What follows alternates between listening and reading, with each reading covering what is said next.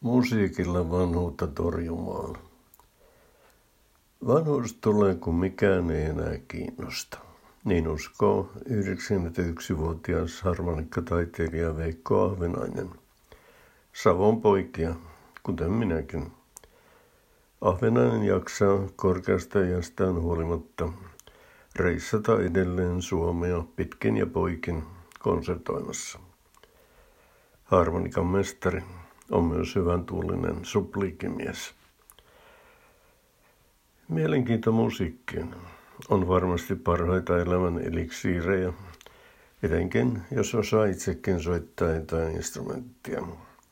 Olen kyllä yrittänyt ja sen kokemuksen nojalla tiedän, ettei minusta ole soittajaksi. Mutta musikantit tarvitsevat myös yleisöä. Musiikista voi onneksi nauttia, vaikka ei osaisi soittaa muuta kuin suutansa. Ja joo, sekin pidentää ikään.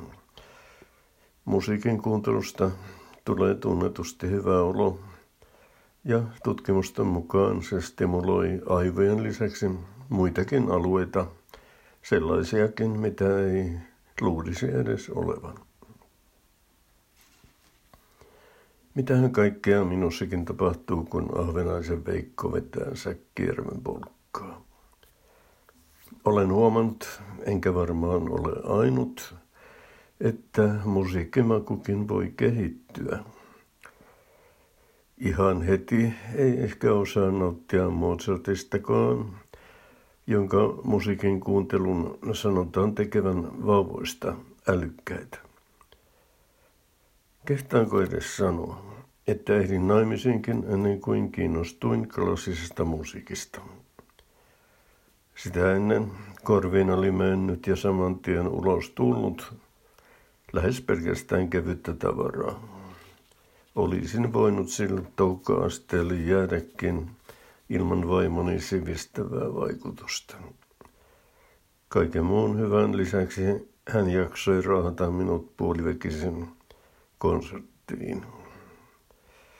Heti ei taidemusiikki kolahtanut ja vettä ehti virta Oulujoissa ennen kuin pääsin sinfoniamusiikista jyvälle.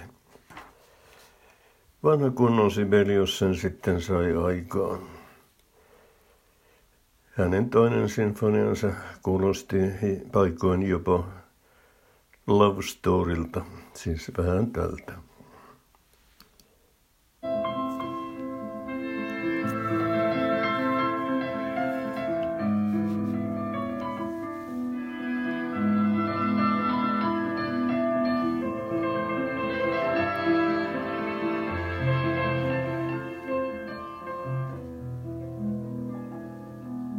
Okei.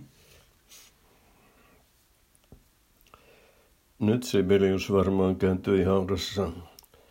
Bach on tehnyt sen jo monta kertaa. Mitä solosoittimiin tulee, tykkään eniten pianosta. Sen pimputustahan me juuri kuuntelimme. Sanokoot Rahmaninoffia populaariksi. I don't care. Viulun vingutusta en sietänyt nuorena ja vielä vähemmän nyt myöhäisessä keskiässä.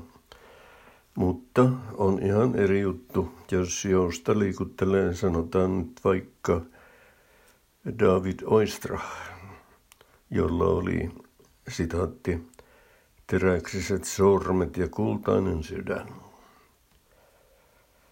Jos klassinen musiikki on marginaalissa, niin on marginaalissa toinenkin musiikin taidemuoto, nimittäin jats, joka on ikään kuin vakavaa kevyttä musiikkia.